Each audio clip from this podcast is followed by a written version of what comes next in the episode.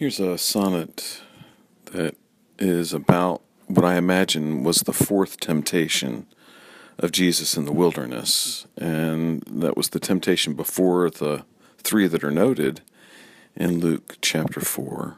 And that is just the waiting for 40 days and the fasting and the boredom that must have accompanied that and the, the troubling thoughts and questions and fears.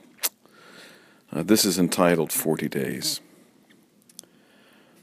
Forty days with the wild beasts alone and the mind's chatter of words and fear, waiting in silence, no company but his own, with only the memory of the clear water running off his cheek, dripping from hair.